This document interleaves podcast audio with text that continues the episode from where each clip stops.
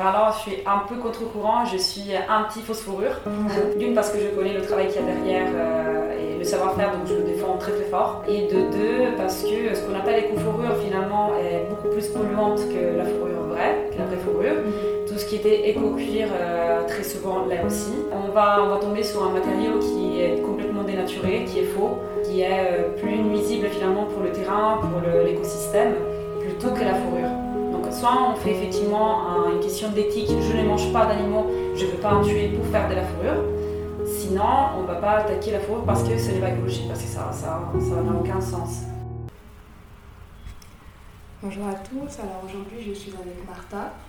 Bonjour Diane. Et euh, bonjour à toi et déjà merci beaucoup d'avoir accepté mon invitation. C'était un plaisir. Ça m'a fait très plaisir, surtout après avoir lu euh, le message que tu m'avais écrit sur LinkedIn. non, mais merci à toi pour la, pour la question parce qu'elle était très, euh, très pertinente. Bah, merci. Du coup, je vais, pour commencer, je vais relire ta réponse. D'accord. Déjà, la question, c'était en quoi la modestie est-elle une forme d'art contemporain? Et ta réponse était la suivante. Cette question est très belle et très vaste. Deux mots sont peu je dirais que, comme tout art contemporain, il s'agit d'un regard nouveau sur une situation actuelle, une critique politique, économique ou morale, une silencieuse révolution. Actuellement, avec les réseaux sociaux, on se retrouve engorgé dans un tourbillon qui exige qu'on se mette en avant, qu'on soit visible, suivi, acclamé, et sans lequel on n'existe tout simplement pas. La modestie est devenue rare, trop silencieuse.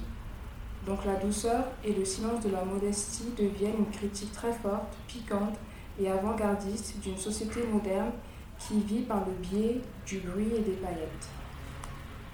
Très étonnée de moi-même, je suis complètement d'accord avec ce que j'écris. C'est vraiment très très beau. Merci beaucoup. Mais c'était ta question qui était très inspirante. Euh, c'est une, une, question assez, euh, assez, particulière et la modestie euh, dans le monde actuel aussi est un sujet euh, un peu tabou maintenant, très caché, puisque tout est vécu par, euh, comme je dis, par les paillettes, par le matelus, par euh, les réseaux sociaux. Et du coup, comment maintenant, avec d'autres mots, tu pourrais reformuler ta définition de la modestie dans la mode? Dans la mode, du coup, dans la mode, la modestie, elle est, elle est peut-être plus associée à, à, à l'arrêt de scène de la mode.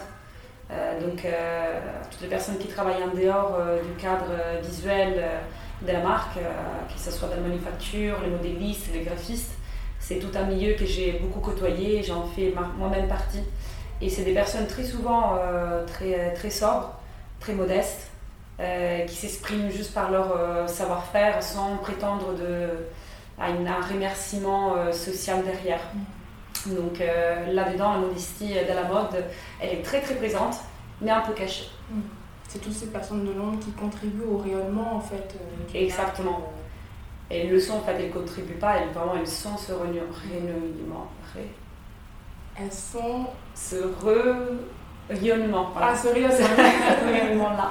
elles, elles, sont une partie intégrante en fait du succès. Malheureusement, on ne les met pas toujours en avant à leur juste valeur. Donc, pas, très souvent, c'est important que, que, tu dises ça. Je trouve ça une belle manière de voir Merci J'essaie de, de défendre aussi euh, mon métier. Ouais. Donc, euh, tu as étudié la mode. Tout à fait. Déjà, juste avant que de revenir sur tes études, pourquoi? Voulu étudier la mode Alors, la mode, c'était une, une, façon en fait de, de m'exprimer. C'est-à-dire que j'ai toujours euh, fait plein de choses avec mes mains, que ce soit dans la peinture, dans le, dans le textile, dans la, dans la poterie, dans le, dans le tricotage. J'ai vu toujours ma grand-mère qui faisait ça et j'ai essayé de, de, reconvertir ce, ce, métier dans quelque chose de, de, plus actuel. Donc à l'époque j'avais 18 ans, j'avais le choix entre les beaux-arts, effectivement, à Rome, pourquoi pas rester dans ma ville natale tranquille. Euh, à, Tout à fait, ouais, c'est ma ville natale. Ou sinon, euh, vu que ma grand-mère elle était couturière, euh, j'ai décidé d'associer le côté un peu plus créatif à la couture et ça a rejoigné la mode. C'est pour ça que je suis partie en France pour étudier trois ans à ESMOD, qui est une école de mode assez connue, je crois, encore maintenant. Euh, et tu as étudié quoi exactement? C'était, j'ai eu un diplôme de stylisme et modélisme. Donc on faisait tout ce qui était dessin à la main, planche technique et aussi du modélisme, donc la construction du vêtement qui était une partie très importante en fait. Et c'était quoi, par exemple, ta matière préférée? La matière, c'était à l'époque, c'était le stylisme. Euh, donc, euh, parce que ça intégrait le dessin, la création, la recherche. Mais dans le modélisme, j'ai trouvé aussi euh, un côté très intéressant parce que c'est extrêmement technique et il y a un côté magique parce que de, un patronage, c'est plat. C'est juste un dessin plat avec des mesures très strictes, très cartésiennes. Mm. Et dès qu'on vient le remodeler sur, sur, un personnage, sur un mannequin, elle prend forme et elle devient tout autre chose. Donc voilà, ça peut s'apparenter à la poterie finalement. Euh, c'est toujours quelque chose de manuel. Et peut-être là-dedans, on retrouve euh, une matière qui est modeste justement dans le champ de la mode parce que c'est une, matière qu'on considère euh, un peu, voilà, la matière mamie peut-être dans la mode, mais extrêmement importante et créative aussi. Et, le, c'est la base en fait de toute marque. Hmm. Donc c'est une matière très importante. De tout vêtement. De tout vêtement et pas assez valorisé, je pense, dans le milieu. Hmm. Et euh, pendant ces études-là, tu as fait des stages euh, Oui, j'ai fait euh, un premier stage en Italie, à Rome, dans un petit atelier Luisa Martin qui était dans, dans Rome même. Et ensuite, en troisième année, c'est le stage qui m'a un peu aussi appris à travailler une autre matière. C'était chez Yves Salomon, c'est une marque de fourrure et de cuir, surtout de fourrure, dans laquelle j'ai découvert la fourrure et le cuir, qui sont deux matériaux auxquels je suis extrêmement attachée. D'accord et tout un, toute une autre forme d'artisanat.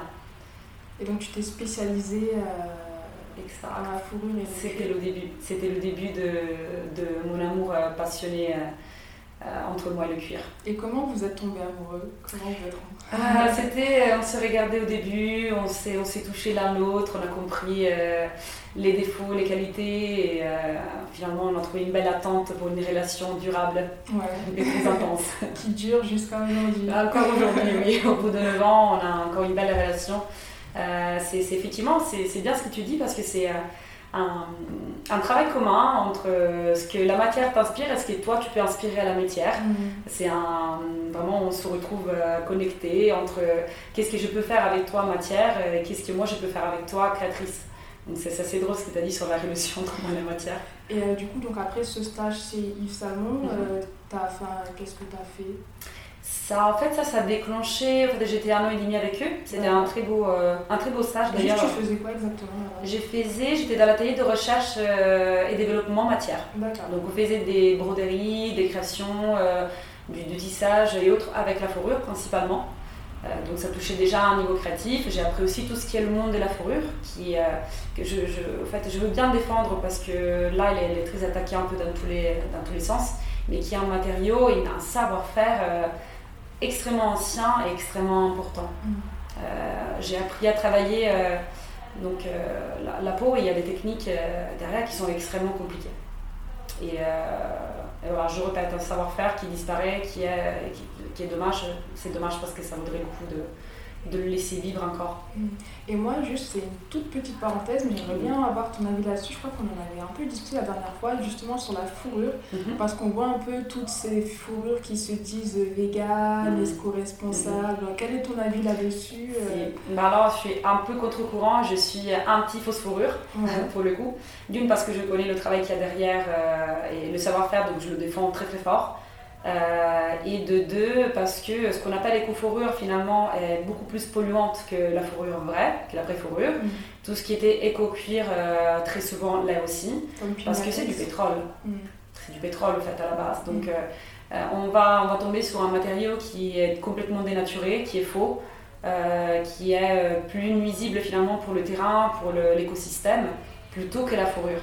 Donc soit on fait effectivement une question d'éthique, je ne mange pas d'animaux, je ne veux pas en tuer pour faire de la fourrure. Sinon, on ne va pas attaquer la fourrure parce que ce n'est pas écologique, parce que ça n'a aucun sens. Et pour le cuir aussi, qu'est-ce que tu penses par exemple des, des, des cuirs à partir de fruits comme le pinatel Mais j'ai m'étais effectivement renseignée, puisque c'était un matériau, un matériau que j'aurais pu travailler. Euh, mais en me renseignant, c'est extrêmement difficile de trouver pareil un, un matériau qui soit éco-responsable pour de vrai. Mm. Parce que, euh, par exemple, la peau d'ananas, elle va, euh, il, faut, il faut des plantations d'ananas, beaucoup d'eau, mm. de la terre, des produits chimiques. Euh, une usine énorme pour la transformation du produit. Donc finalement, euh, c'est pas si écologique que ça. Mm. Alors que la peau, et c'est ça, ça aussi que moi je l'ai choisi, c'est qu'il y a un côté euh, extrêmement naturel, puisque la peau, c'est la peau. Elle est faite comme ça, il n'y a pas eu un énorme travail derrière, il y a du tannage, de la coloration, mais ensuite c'est le matériel, en vrai, on entend, on sent encore l'odeur, la, la- la forme, c'est encore celle qu'elle était. C'est un matériau qui est extrêmement primitif, mm, réel, vrai, animal, et euh, j'y suis vachement attachée. Mm. Ce qui compte ça. aussi quand même, c'est que le, ce matériau il vient d'animaux qui n'ont pas été maltraités. Ah, pas du tout, parce que. Regardez, par exemple, euh, on prend euh, euh, quatre, euh, bah, quatre renards ou quatre, quatre moutons. Voilà, on les met dans une microscopique enclos. Ils vont être mal, malades, malheureux, ils vont perdre leur poil, la peau ne va pas être de, de bonne qualité. Donc Mhm. l'important, c'est d'aller prendre des peaux euh, et se fournir dans des, dans des bons fournisseurs, ce que je fais en France, en Italie, pour avoir des animaux qui sont traités comme tout élevage euh, euh, Mm.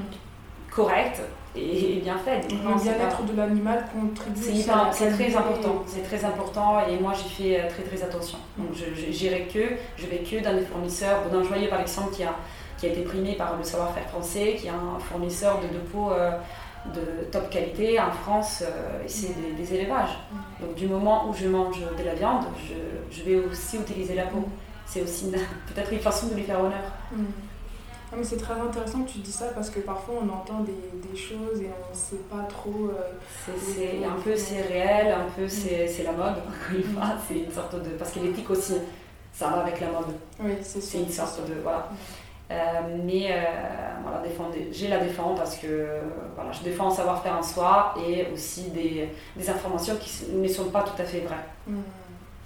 En tout cas, c'est super que tu mettes la lumière sur, euh, sur Oui. ce flou un peu par rapport à ça. Je sais que je vais me faire des personnes sur le dos peut-être, mais euh, voilà, je tiens, je tiens beaucoup. euh, De toute façon, on ne peut pas plaire à tout le monde. c'est très bien dit, oui. Et euh, après euh, ton passage chez Yves Salmon, qu'est-ce que tu as fait? Euh, ensuite, j'ai participé à un concours qui s'appelle, euh, qui s'appelait Bispop. Malheureusement, il euh, n'existe plus. C'est un concours qui donne possibilité à des créateurs euh, dans le cuir et dans la fourrure de participer, d'avoir un stand au salon de Première Vision, qui est un salon extrêmement connu autour du textile, du cuir. Donc j'ai participé, j'ai gagné. C'était euh, assez Et Inattendu. pour participer, qu'est-ce que tu devais.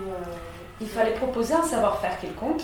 Et euh, moi, j'ai proposé des créations que j'avais euh, fait dans le mois précédent au concours autour du cuir. C'était d'ailleurs c'est des créations que j'utilise encore maintenant. C'est euh, le tissage en 3D et la fourrure de cuir. Euh, tout, tout fait en tissage et manualité et bro- broderie de cuir, broderie de cuir.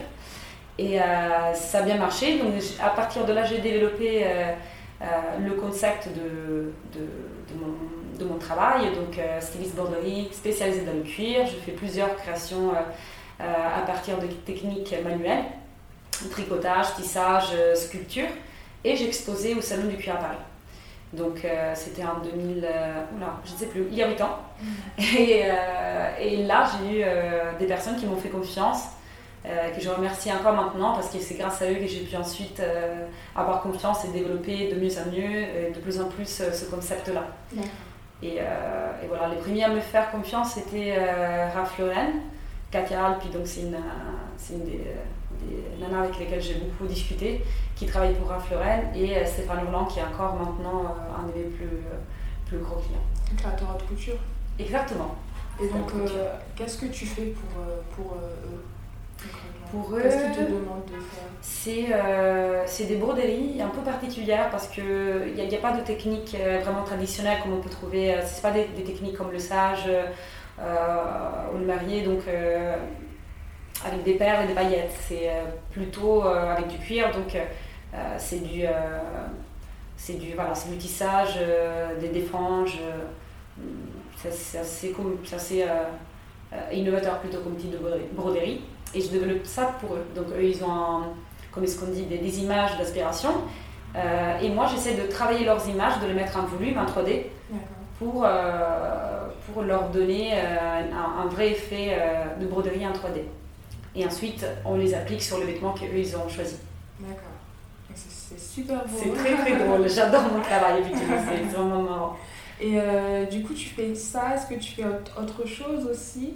Oui, alors euh, ça c'est disons mon travail principal depuis 8 ans, mais depuis 2 ans j'ai euh, euh, donné naissance à une marque de sac à main créé ici dans mon atelier à Paris avec des cuirs italiens, du matériel français fait voilà, ici en France à Paris. c'est des sacs qui représentent un peu mon travail manuel. Donc il y a dessus mon, mon design en 3D et la fourrure de, de cuir. La fourrure de cuir, c'est des franges vous faites couper à la main et tisser dans une maison de résine, ça, c'est assez long. Et, euh, et pourquoi, euh, pourquoi le sac, en fait euh, C'est vrai que c'est un, un, objet qu'on peut avoir toute notre vie, surtout avec un matériel comme le cuir. ça, ça, fait une sorte de bijou. Je ne me voyais pas ouvrir une marque de, de, de mode, en tout cas pas maintenant, mm. parce que c'est un éphémère. Il y aura sûrement des, des, pièces jetées, des pièces par invendues. Il y a beaucoup de pièces par modèle, par taille. Dans le, dans, le, dans le, sac, dans ce que je fais, c'est une pièce unique. Ça me reconforte. Et je pense qu'elle prend de la valeur avec le temps. Dit surtout, oui. Ça, ça que même voir le cuir vieillir, c'est mm s'embellit en fait aussi. Tout à fait. Exactement. Ça s'adoucit, ça change, ça moule, ça ne périme pas. Ouais, c'est super. Et j'ai vu aussi que tu as des œuvres, parce que là on est dans ah ton oui, super beau showroom. Merci. Est-ce que tu peux nous en parler? Parce que moi ça, ça m'intrigue, je trouve ça super beau. Mais ça c'est un projet, si, tout, tout à base de cuir, on a une base euh, en bois et euh, tout le matériel qui est sur le tableau est recyclé. Euh, C'était un peu une envie de réutiliser des chutes de cuir que j'avais euh, dans, mon, dans mon atelier et essayer de créer autre chose. Euh, les tableaux, euh, j'ai eu l'idée de tableau parce que c'était du coup une. Euh, on, pouvait, on pouvait faire une création avec. C'était des, c'est des petits bouts, donc c'est, comme une broderie grandeur nature, mm. enfin grandeur mur, avec, avec du coup des, des chutes, des chutes de cuir. c'est partir des. C'est, des formes géométriques en fait, c'est des ronds et des triangles qui, mis en volume, font cet aspect-là. C'est vrai que vous ne pouvez pas voir euh, derrière le. Effectivement, ouais. pas voir. Mais en fait, c'est du. Euh, c'est pas, pas plat, c'est euh, texturé. Ce que j'aime aussi dans ce matériau-là, dans la transformation que j'en fais, c'est que euh, tous, mes, tous mes œuvres, toutes mes créations, ils sont texturées, ils sont un peu en volume, en haut, en bas, donc on a des, des effets de trompe-l'œil à l'intérieur. Et qu'est-ce que ça représente? Est-ce que ça a une signification particulière? Alors, j'avoue que non parce que c'était, je me laisse aller au fait dans ces genres de, travail. Donc c'est plutôt une envie de fluidité, de, de, de calme, de, de, volume, ce qui me plaît au niveau de la couleur. Mm.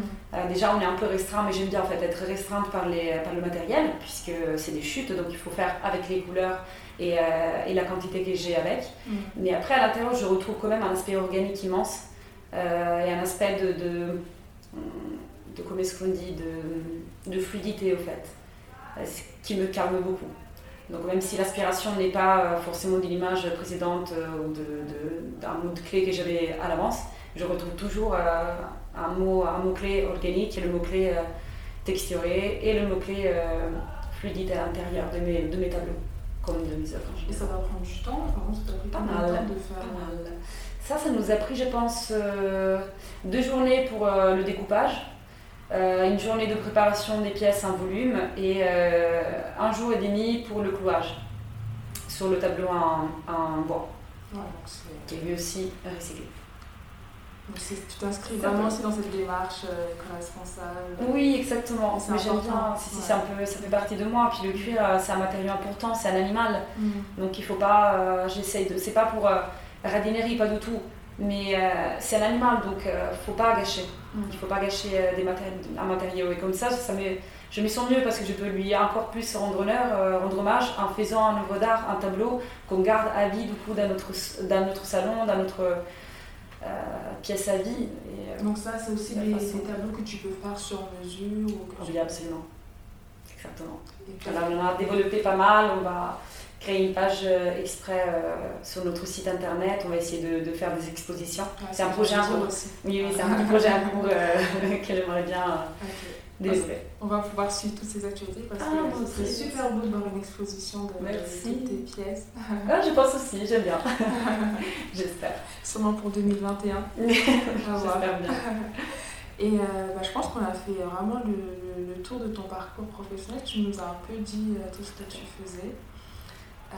Ah, que j'ai oublié, enfin, Bon, après, j'ai fait une expérience aussi chez Balmain qui était très importante pour moi. Récemment, en fait, un an, j'étais styliste broderie chez eux. Et c'était une très belle expérience. L'équipe, elle était formidable. Et c'est pour ça que je vous parle de. de de, de, de, talons cachés au fait en dehors de l'image du marque. Balmain, c'est très paillette, c'est très map vu, c'est beaucoup autour de l'image. Et l'équipe qui est derrière, par contre, elle est, elle est extraordinaire. Ils font une recherche, euh, euh, une recherche d'image. On, allait à la bibliothèque, par exemple, donc c'est très poussé au niveau de la recherche, de la création. Euh, des, des, textes, des, des comme ce qu'on dit, de la recherche, de développement de matière. on travaillait avec des broderies plus comme est-ce qu'on dit, on retransformait la broderie euh, euh, originale, enfin la broderie euh, traditionnelle, en broderie contemporaine. Et toujours avec le cuir Non, ça pour, le coup c'était avec la broderie en général. Enfin, on pouvait mélanger des autres matériaux, ce qui était intéressant et c'est là où j'ai pu apporter mon, mon savoir-faire dedans. Mm. Mais c'était un peu avec tout, c'est ça qui est drôle. Mm là-dedans. C'est encore plus pousser euh, la créativité, le, encore une fois retransformer ce qui, était, euh, ce qui est une technique euh, manuelle traditionnelle en quelque chose de nouveau et contemporain. Exactement. Donc en gros, tu as, contribué à sa dernière collection Les dernières collections, j'étais du coup pour les dernières de défilé. C'était C'était très très bien. J'aime beaucoup, j'aime beaucoup cette marque et l'équipe qu'il y a derrière. Donc, toujours autour de, de, la créativité, de la mode. Exactement. Et même, je pense que tout ton savoir-faire, en fait, ça, t'apporte un œil, un regard différent que d'autres personnes qui n'ont pas étudié le, cuir et la fourrure comme toi n'auraient pense pas, en fait. Oui, parce que c'est vrai qu'on a. Moi, je suis dans un contexte euh, artisanal et c'est un peu différent. Ça mm. donne une autre sensibilité euh, à la matière, au regard vis-à-vis de la mode mm. aussi. Mais ce qui est intéressant, c'est que tes deux amours sont le cuir et la fourrure. Plutôt le cuir plutôt voilà ce que je voulais dire. la fourrure, j'ai appris à apprécier le, matériau chez Yves Saint mais je n'ai pas poursuivi avec. Mm. Parce que j'avoue, euh, même si j'aime beaucoup euh, le matériau, je préfère travailler avec des animaux aussi qu'on mange. Donc mm. euh, agneau, veau, mm. lapin par exemple. Toujours pour des questions d'éthique aussi. Éthique, oui, plutôt éthique. Parce que même si les animaux ils sont bien, bien traités hein, dans la forêt, il ne faut pas s'en inquiéter, mais je préfère aussi vraiment consommer euh, le consommer le, matériel pour qu'il n'y ait pas de gâchis. Donc mm. on le mange, on le travaille. Mm. C'est pas joli à dire, mais euh, c'est. Euh, non, mais c'est vrai, puisque de toute façon, l'animal, si on, le mange et qu'on est carnivore, pourquoi pas réutiliser sa peau c'est vraiment une, belle démarche en fait. Et j'aime bien parce que c'est une vision du cuir qu'on n'a pas forcément l'habitude de voir. Et comme tu dis, c'est un savoir-faire qui se perd en fait. Donc c'est important que tu mettes en valeur. Comme je le défends ouais, beaucoup. Ça devient presque tabou maintenant. Quand je dis que je travaille le cuir, j'ai limite un peu peur. ce qu'ils vont réagir. Mais non, je, je défends jusqu'au bout. Après, quand vous et moi on sera végétarienne, bah, je travaillerai avec des lamas avec plaisir. et euh, maintenant, si on part euh, sur la dernière partie sur tes inspirations, mhm. euh, toujours en lien avec la modestie. La première question, c'est quels seraient tes trois créateurs ou marques qui incarnent ta vision de la modestie dans la mode? Alors, trois créateurs ou marques. Trois, c'est beaucoup. J'avoue, parce que euh, déjà, pour la modestie, il faut bien connaître une marque. C'est-à-dire que euh, je peux vous dire une marque qui incarne pour moi la modestie, mais pour savoir vraiment si la marque elle est modeste, il faut aller creuser un peu l'intérieur, savoir mhm. si cette image de modestie, n'est pas un parcours marketing euh, ou pas une, une, comment est-ce qu'on dit, un projet euh, de communication. Mm. Donc je peux par contre vous parler d'un personnage que j'ai connu dans le milieu de la mode avec lequel je travaille encore, c'est Stéphane Roland. C'est une marque de haute couture et j'ai connu l'artiste qui est une personne extraordinaire. Mm. Modeste, effectivement dans une modestie continue, très élégant, très, très respectueux. Euh, encore une fois, le croisé, euh, on penserait que c'est juste un monsieur très, très élégant et très bien élevé. Et derrière, on découvre un univers euh, de, savoir-faire et d'imagination extrêmement humble. Mm. Et c'est une personne avec laquelle moi-même j'ai beaucoup grandi. Elle m'a poussé vers l'avant, une création, en fait, ensemble, on, crée des choses encore plus grandes, énormes. Mm. Et il développe en fait mes idées, ce qui est assez, assez drôle. Et, euh, et, lui, voilà, lui, il incarne bien euh, l'idée de modestie que, que, je me fais de la mode et que j'aimerais euh, voir plus autour de moi. Une personne vraie. Mm. vrai, authentique. Vrai, authentique, un vrai savoir-faire, un atelier qui respecte les traditions de, la, de, la, de la couture, de l'autre couture française, des lignes qui sont très raffinées, très douces, pas du tout dans, le, dans, dans les paillettes une fois, de le matovu. C'est c'est une personne très respectueuse, donc oui, totalement dans, une idée de modestie parfaite. Donc ce serait le, le créateur ultime. Oui. Et euh, maintenant, comme euh, si on part sur l'art, est-ce qu'il y aurait des artistes qui incarneraient du coup pour toi une, modestie dans, à travers leur travail? Alors, dans l'art, la modestie, c'est un peu difficile dans la modestie. Artiste, après je peux vous parler des artistes que j'aime beaucoup, après je ne sais pas si on peut vraiment... Euh, dire modeste, peut-être on peut déjà écarter tout ce qui est art moderne dans la modestie parce qu'elle est très conceptuelle. Peut-être, attends, peut-être que je me trompe. Je vais essayer de. C'est comme ça sur le moment, du coup je vais essayer? euh, c'est très conceptuel, c'est très recherché. Euh, et euh, très souvent, je vois une recherche de l'art la, de la, qui puisse plaire maintenant aux gens. Donc, euh, j'aurais pas aidé. Après, je suis pas très connaissance d'art moderne, encore une mm. fois, donc je, je pense qu'une personne qui soit vraiment très cultivée, il pourra mm. parler de certains auteurs. Mm. Moi, je ne suis pas assez sûrement.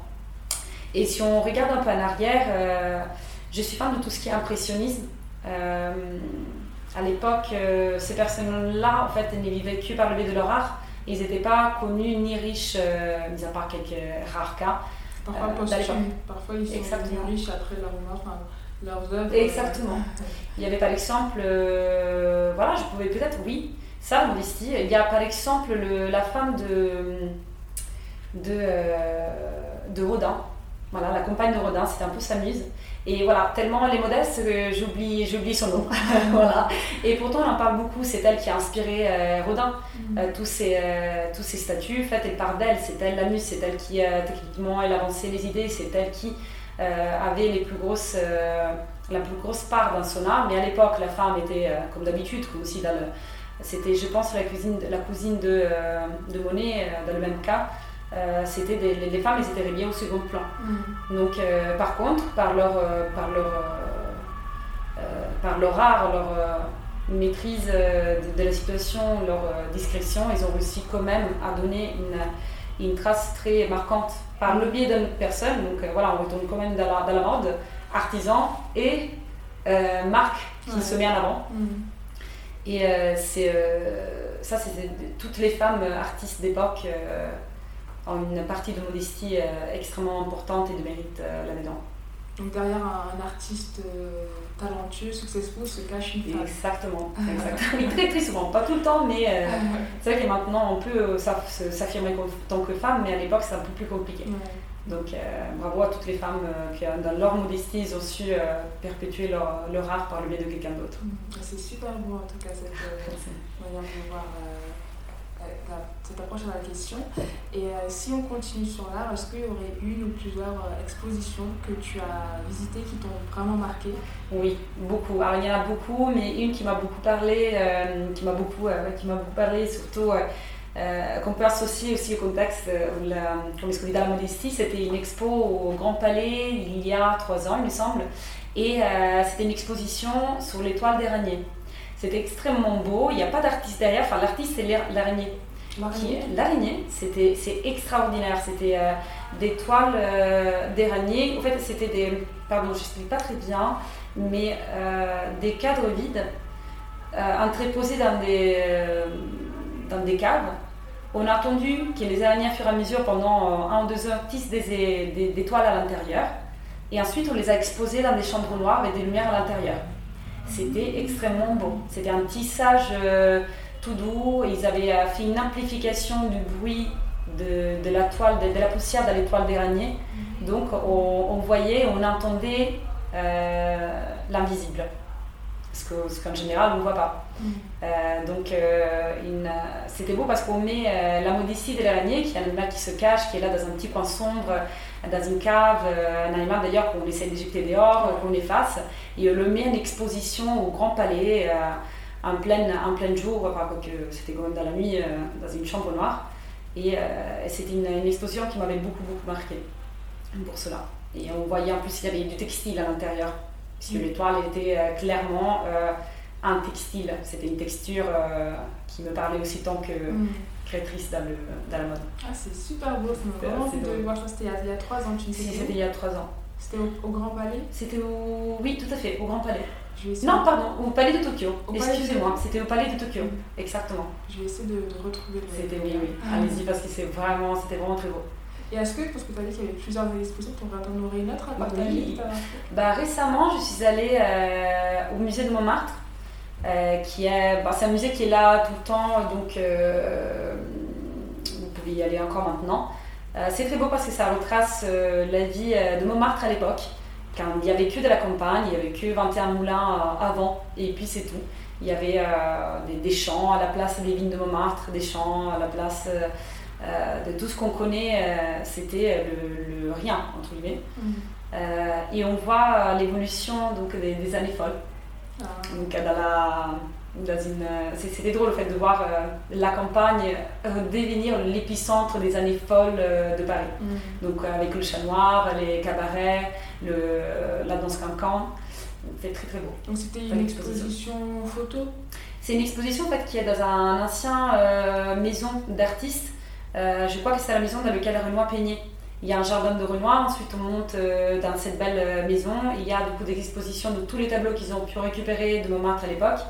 Et euh, à, l'étage, tout ce qui était année folle et développement de, de, de Paris et du quartier rouge. D'accord. Très joli, très Bah, joli. je mettrai le lien aussi si jamais. Avec plaisir. Et l'autre question, c'est comment tu t'inspires?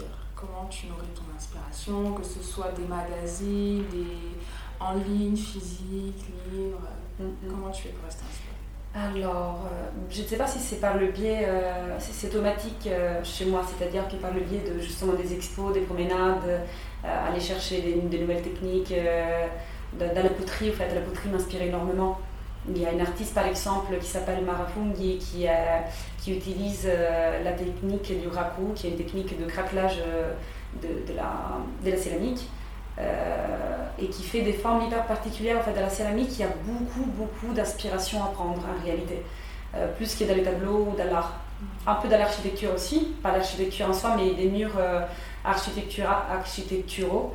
Dans les années 70, par exemple, il y avait plein de, de, fac- de facettes texturées dans les murs qui étaient très intéressantes. Euh, et ensuite, euh, c'est automatique, je prends tout ça dans, dans ma tête et ça se traduit par autre chose avec les mains. Mais je ne pas de- je fais pas de reproduction. Mm. C'est juste des points d'inspiration, donc céramique, effectivement, tout ce qui est organique, parce que le travail que j'ai, euh, que je fais, finalement, il y a un côté extrêmement naturel, euh, texture organique, je reviens très souvent sur ces mots-là, c'est vraiment ce qui décrit le plus euh, ce que je fais. Et un côté géométrique. Il y a, euh, il y a vraiment beaucoup de calculs euh, dans ce que je fais, puisque très souvent, c'est... euh, des formes géométriques, des triangles, des ronds qu'on vient retransformer ou des carreaux qui on retransforme, on remet un volume et ça crée euh, autre chose. Ce qui est vachement drôle. Donc, euh, de l'origami, peut-être qu'on peut appeler ça de l'origami. Ah oui. Si. Et, euh, et voilà, inspiré par euh, tout ce qui est des techniques euh, anciennes de la grand-mère, donc euh, qu'on peut, on peut restructurer après. Donc tous ces savoir-faire euh, Exactement. Qu'on a tendance malheureusement peut-être à oublier et qui se perdent avec le temps. Exactement. Et, euh, et voilà, après, vous voyez, vous allez faire une expo, par exemple, l'étoile des laniers, euh, vous voyez ça, bah, comment est-ce que je pourrais retraduire euh, cet aspect fluide et doux euh, de la toile?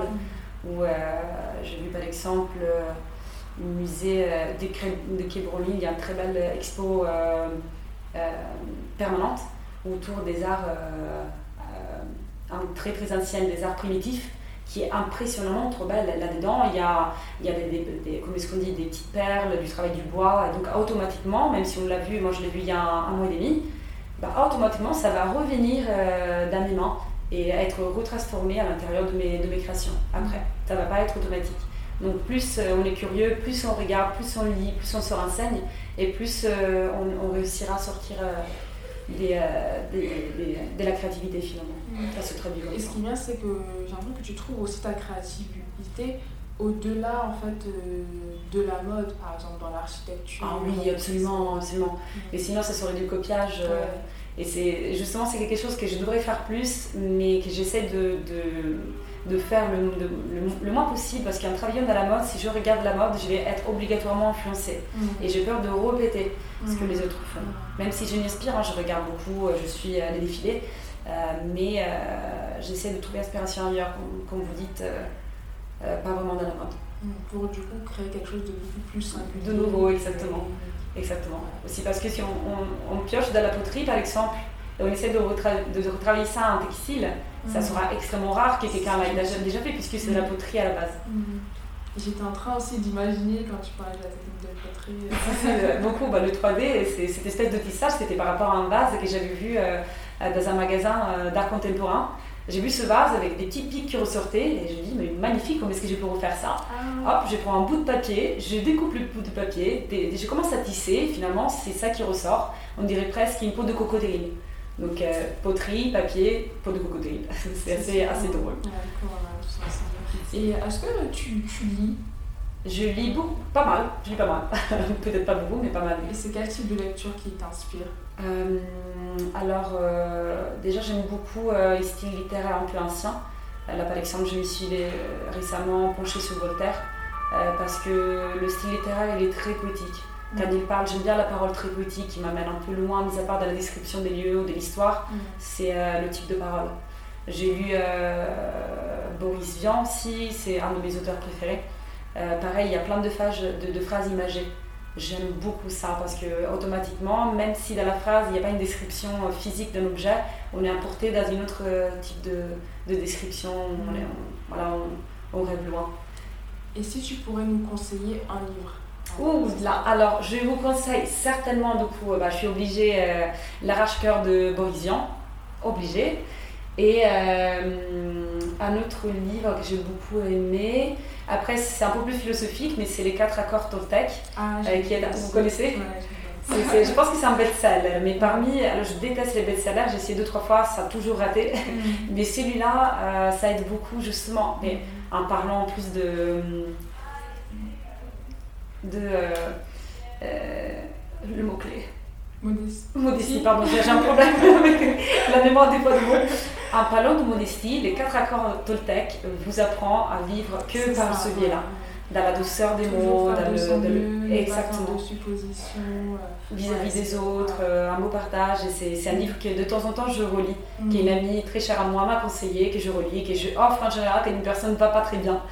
Parce que euh, on, est, on, est, on est très atteint par ce que la société nous dit, nous commande, mm. et est tellement fragile par rapport à tout ce qu'on silencieusement nous, on, nous, on nous demande, on nous oblige à, être. Ouais, d'une certaine manière. Exactement. Ce livre-là. Il parle du processus de dédomestication. Exactement. Pour devenir un peu plus animal, un peu plus nous-mêmes. Non, c'est sûr, je trouve que ça fait aussi un peu écho à la philosophie stoïciste, mais là, on va vraiment ah dans la philosophie. Mais oui, c'est des super euh, recommandations, merci beaucoup. Et la dernière question que j'aimerais poser, c'est. Euh, Comment est-ce que tu vois euh, l'avenir de la mode et qu'est-ce que tu penses qu'il faudrait euh, ramener euh, dans la mode pour améliorer cette industrie? Pour, pardon? Améliorer l'industrie. Ah, c'est un chemin qui est déjà en train d'être fait, j'avoue. ce qui soit dans la mode, que dans l'architecture, que dans la finance, tout est en train d'évoluer vers un, un, futur vert, écologique, mm. renouvelable. Tout, tout, tout, tout. Et je vois ça par rapport aux écoles. J'ai beaucoup de nouveaux élèves qui viennent ici, qui font des projets sur tout ce qui est... Euh, voilà, ils sont obligés d'avoir dans leur euh, projet un produit qui soit éco-responsable, renouvelable, énergie verte, recyclage. Donc c'est un, la, mode, comme l'architecture, comme plein de domaines, euh, elle va être projetée là-dedans. Donc ça, c'est assez sûr de ma part. Moi-même, je mets en, comment est-ce qu'on dit, en, pratique. Mm. Et je vois ça par rapport à ce qu'on apprend aux écoles. Donc ça part tout de, de, la culture euh, actuelle qui démarre des écoles et les enfants, ils vont, les enfants, les étudiants, ils vont ensuite apporter ça en dehors. Et, tu as beaucoup d'étudiants qui viennent ici, viennent en stage Oui, tout à fait. J'ai toujours un projet autour. Euh, exact, oui. Là, je vois parce que donc, vu que ça fait 8 ans que je prends des, des stagiaires, qu'ils ont euh, bah, toujours le même âge, mais moi j'ai grandi, eux ils ont toujours le même âge, et je les vois évoluer eux-mêmes en fait. C'est Ouais. drôle parce qu'on voit le même âge et le- les changements de génération. Bon après j'ai 33 ans, c'est pas non plus euh, une énorme âge, mais j'ai pu quand même voir une évolution. Et là depuis 3 ans, j'ai que des personnes qui ont fait des projets autour du euh, énergie verte, euh, recyclage, bois, verre. Donc ça fait du bien. Je Oui, suis très confiante dans le futur et, et le coronavirus de maintenant, ce qui se passe maintenant, ça va encore plus nous pousser vers euh, Mm. ce, ce chemin-là, Mm. j'espère. Donc je suis très confiante et en tout cas je, je pousse la mode à faire pareil, à revenir euh, aussi à un- une fabrication euh, près de, de notre pays, que ce soit en Italie, que ce soit en France. Moi c'est ce que j'ai fait en tout cas, même si ça ne me convient pas forcément, mais je veux faire ça. Moi, une- Pourquoi ça ne te convient pas forcément? parce que c'est cher. Ah, En fait, il y a des prix qui sont très chers à Paris, bien sûr. Ça serait plus facile d'aller ailleurs, mais je n'ai, je n'ai pas, je n'ai aucune envie. mm. Encore une fois, je veux rester dans, dans mon atelier, dans mon espace, dans, chez, chez mes, euh, euh, dans, voilà, dans ma région. En fait, je- je pense qu'il faut plutôt que le consommateur final il apprenne à apprécier le, la, la valeur et le prix en fait. oui, absolument. euh, pour lui faire comprendre que c'est pas cher, c'est juste euh, payer pour la qualité en fait. Exactement. Et puis je crois qu'on arrivera à être de moins en moins cher si on ramène de plus en plus de travail à la maison. Malheureusement, la globalisation, c'est le processus euh, inversé de ce qu'on pense- ce qu'on pensait, parce qu'elle a permis de payer moins cher autre chose. Finalement, les produits locaux, ils ont augmenté de, de, de, de prix, Mhm. et finalement, bah, on ne peut plus les acheter, ça, ça, c'est un prix extrêmement haut. Donc ça fait l'inverse de ce qu'on voulait. Finalement, ça a augmenté les prix et créer euh, des problématiques am- ambientales. Euh, je vous parle de ça avec ma piètre connaissance euh, de la finance. je pense que ça doit être à peu près comme ça. Et maintenant, pour terminer, si on veut te retrouver, on, fait comment? Comment on peut te contacter ou retrouver ton travail? Alors, vous avez mon site internet euh, qui est www.martamantovannidesign.com ainsi que mon Instagram, Marta Mantovani Design. Vous pouvez me retrouver comme ça. D'accord, bah, je mettrai Voilà. les liens de toute façon. Avec grand euh, Je plaisir. pense qu'on va tous suivre ton actualité et moi personnellement j'aurais vraiment hâte de voir ton exposition. Ah, merci, j'espère que ce sera bientôt. Et merci à toi parce que c'est, euh, voilà, tu as des, des questions qui sont très inspirantes. Ça m'a fait euh, très plaisir aussi de me replonger dans le passé et, et de réfléchir à ce qui sont mes passions. et- Surtout merci à Et pour intérêts. réponses, hein, Ah, inspirantes, merci. ta belle